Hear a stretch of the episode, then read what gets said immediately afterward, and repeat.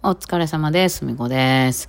はい、今日はね、昼ぐらいから結構元気になってきたんで、えー、まあ、トゥードゥーリストに今日やるべきことをいろいろ書き連ねてですね、まあ、順番に消していって、結構終わりましたかね。まあ、肝心の一番メインの仕事はまだこれからって感じなんですけど、まあ、夕方ぐらいまでなんとかそういうのが全部ね、えー洗濯だったり掃除だったり、まあ、そういうの買い出しだったりいうのが全部終わったっていうのは、あまあ、これ私が元気なんやろうなと思いますね。あのーまあ、一番のハイライトはね、うちの、あの、うちの家に空腹会を焼き払ったことですかね。えーまあ、うちの子はね、ものすごく散らかるので、まあ、部屋がすごいことになるんですけども、あのーね、うん、あれはね、もう、あの、そういう仕様なんやと思うな。まだ最近めっちゃ綺麗な、ね、高校生ぐらいになって女の子やし、っていう、まあ、女の子やからどうなのかわかんないですけど、マシになりましたけど、まあ、小学校、中学校ぐらいの時はやばかったですからね。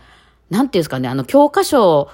教、教科書とかがね、こう、まあ、床とかにバーって散らがってるんですけど、その上に生ゴミとか、あの、ヘアトリートメントと、えーあの、とかが開いた状態で、なんならちょっと出てる状態で置かれてて、その上にマヨネーズがあって、えーその上に、えーなんか、あの、生理用品があるみたいなぐらいの、その上に脱いだ、あの、服があるぐらいのレベルで、あの、地層のように、こう、だんだん、あの、よくね、皆さん、あの、お部屋とか言ってテレビで見たことある、あの、いらっしゃるかもしれないけど、ゴミ袋がね、山のようにこう詰まってたりとかして、ゴミ捨てれないとかね、いうような、あの、ああいう家に、あ、もうこれかなるなっていうレベルの、あの、散らかり方をする方で、えーそれ、あれは脳の問題やと思うんですけど、私の好きな。えーまあ、それはそれでしゃあないなと思って、あ見てたらですね、まあ最近はマシですね、結構ね。そのさすがになんかこう、そういう、なんていうの、なんかね、そのゴミだけいっぱい出るとか、あるいはその台所の周りがたあの食品とかでいっぱいになってるとか、やったらなんかわかるんですけど、混ざってくるとちょっとうってなりますよね。その今から着ようと思ってる新しい服も脱いだ服も一緒になってて、まあそれだけなら服っていうジャンルでくくれるんですけど、そこになんか、あのーなんかこう食べ物とか、例えばその化粧品とか、ああいうのが混ざってくると、さすがにね、なんか不快度数が上がって上がりますけど、あそれもね、もう私も中学ぐらいからは、あの、できるやろって言って別にその、あの、だからいや本人がそれでいいんやったらいいし、何も横からこう、私がこう、ピッカピカにせなあかんみたいなのに言ってると、多分ピッカピカは無理でしょ、そういう人にとって。えーだから私が逆にその時間通りに起きろって言われてるようなもんなので、あ、それは多分この人のあの生き方として無理なんだなっていうふうには思ってるから、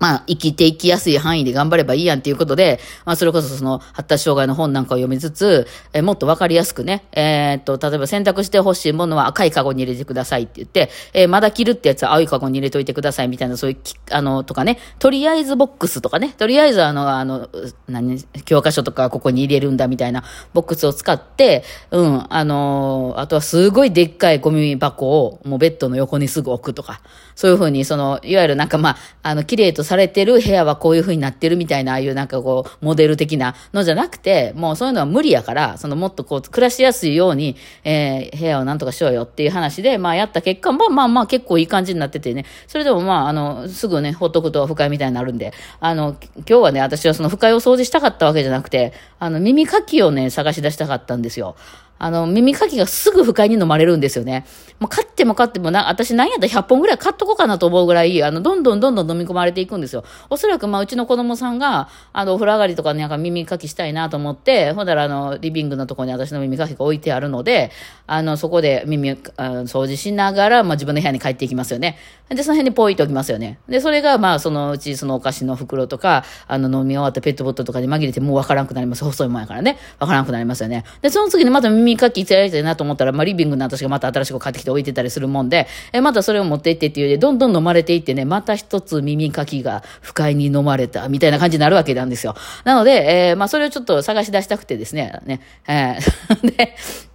っていうのもですよ。耳かきね、私気に入った耳かきがあって、いつも近くのドラッグストアでそれ売ってたんですよ。安いやつじゃないんです。100均とかじゃないんですよ。なんか1個1000円とか1500円とかしてたと思うんですよね。えだから買うために結構痛手やったんですけど、あの、それがね、売らなくなったんですよ、近くのとこで。違うのに変わったんですよね。で、私が前のが良かったんで、同じのをまたか探しとかだなと思ってたんですけど、まあそうこう言ってるうちにすぐなくなってしまうんで、いや、これは救出した方が早いんじゃないかと思ってね、どこで売ってるか探すより。なんかアマゾンでもちょっと、そのアマゾンやって分からなくて、その、の、あの、材、材質がちょっとシリコンっぽいやつなんですけど、その触ってみないとわかんないっていうんで、これ一緒かなと思ってこの間アマゾンで買ったら全然違うくってね、その硬さが、こっちもほら、こっちもこだわりがある人間やから、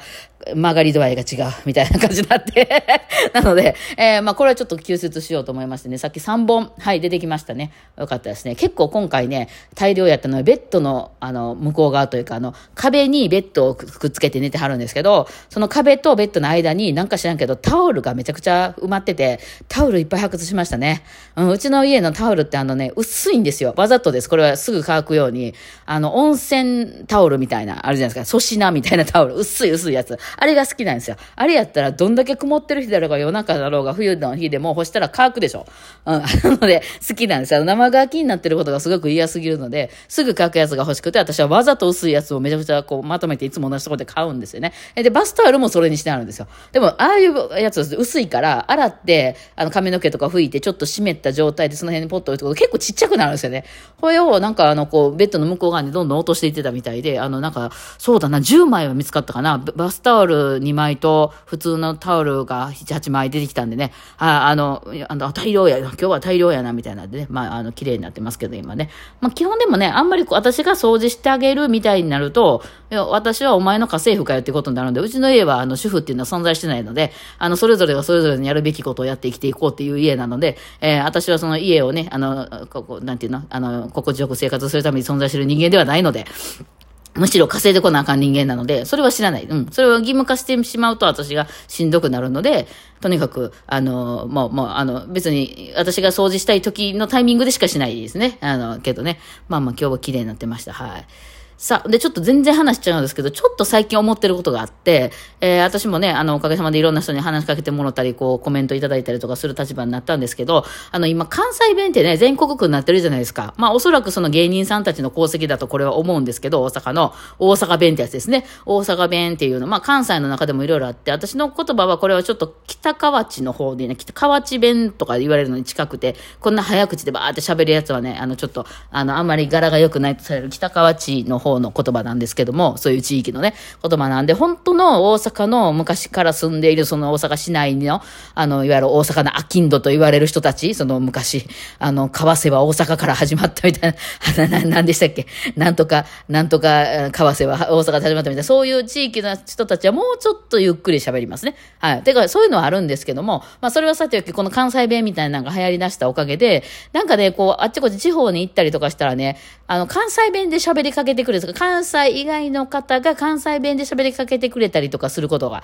あの、好きやねんとかね。そういうの。あだから、要するにあれですよね。外国とかに行って、こう、ハローって言ったら外国の人と通じるかなみたいな。まあ、さすがに英語はもうあれやけど、まあ、例えばタイとか行って、สวัสดีค่ะ って言ったら、向こうの人がสวัสดีค่ะ とかって返してくれたら、あ、通じたみたいな、それ嬉しいみたいな、そういう意味かなと私は捉えてるんですけど、えだからその、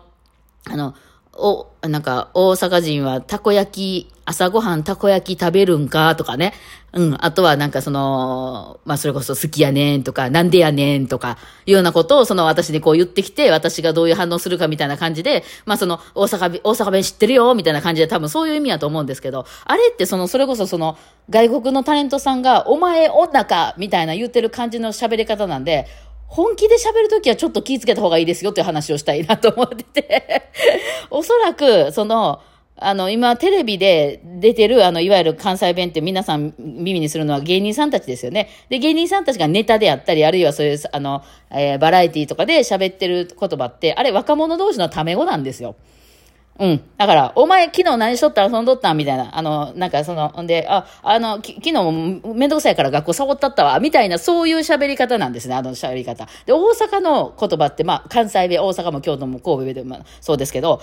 あの、ものすごく細かい、あの、いわゆる丁寧語とか、あの、敬語とかが存在します、大阪弁の中で。それはもう歴史の中ですごいあります。古いからね、関西は。なので、えっ、ー、と、で、関西、根っからの関西人っていうのは、関西弁をこう操ってる関西人っていうのはそういうのを使い分けていることが多いので、あのー、なんていうんですかね、あのー、まあ、もちろん私らもね、その関西人じゃないっていうことは相手わかるから、あのそ、そういうのじゃなくて使ってはるんやろなっていうことはわかるんですけど、あのただ、やっぱり言うても日本語じゃないですか。か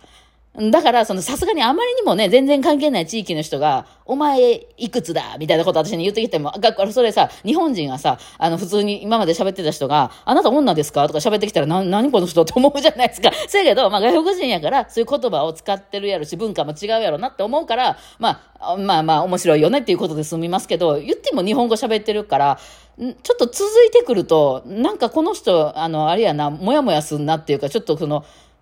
た、ため語やからね、あの喋ってる言葉が。あの、なんかこう、例えばその60代、70代の人が、あの、私に、あの、そのね、えー、なんか、その大阪弁っぽいものを喋ってきたとしても、若者言葉を喋ってくるので、ふみこお前元気か？みたいな喋り方で、え、この人なんなん？いきなり初めて会った人なのに、なんで私にそんないきなりタメ語喋ってくる？みたいな気分になってるんですよ。関西の人はどっちかというと。だから、あの、ちょっとネタでね、一発だけ言う、好きやねんとかね、そういうの言うね。それはいいんですよ。大きいにとか言うんですけど、大きいなんか言わないですから、普通の人。その昭和にでもなかったら言わないですから。ね、そういうのも、その、例えば逆やとしても、ね、ものすごい若い子が私に、あの、なんでやねんとか言うても、なんでそんなこと若い子にいきなり言われなあかんねやってなるんで、あの、この辺の差はね、あの、ちょっと長いこと喋るときとか、あるいは関西の先生に対して、そう自分のバイオリンの先生とか楽器の先生とか、あが関西出身やから、こっちの関西弁で、こう、ちょフレンドリーに喋ってるつもりかもしれんけど、ちょっとイラッとしてることがあるかもしれないんで、それ注意必要やなと思いますね。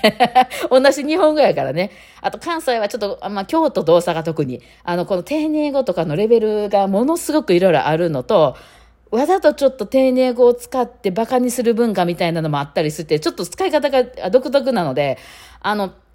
丁寧語を使ってるからといって、何々しはるとか言うでしょ、よく。あの、それこそ天皇陛下が何々しはりました、みたいな。そういう喋り方をする。でもこれね、猫とかにも使う。猫もボールで遊んではるわと。これね、意味が違うんですよ。これ、関西の人は意味わかると思うんですけど、ちょっと遊ん、あの、おちょくってるんで、ね、ちょっとこう悪く言ってるんですよね。えー、なんとかあの人がなんかしはるわ、みたいな。うん、なんかで、勉強したはるわ、みたいなね。そう、そういうことを言ったりする。だからそういう使い方とかもちょっとこう独特なんが関西の方はあるので、まあちょっと注意が必要ではあるっていうのは片隅にいるって思ったりすると、まあ誤解を生まなくて済むかなと思う。それはまあどこの地方もあるとは思いますけどね。はい、今日はちょっとそんなことを思ってました。ではではお疲れ様でした。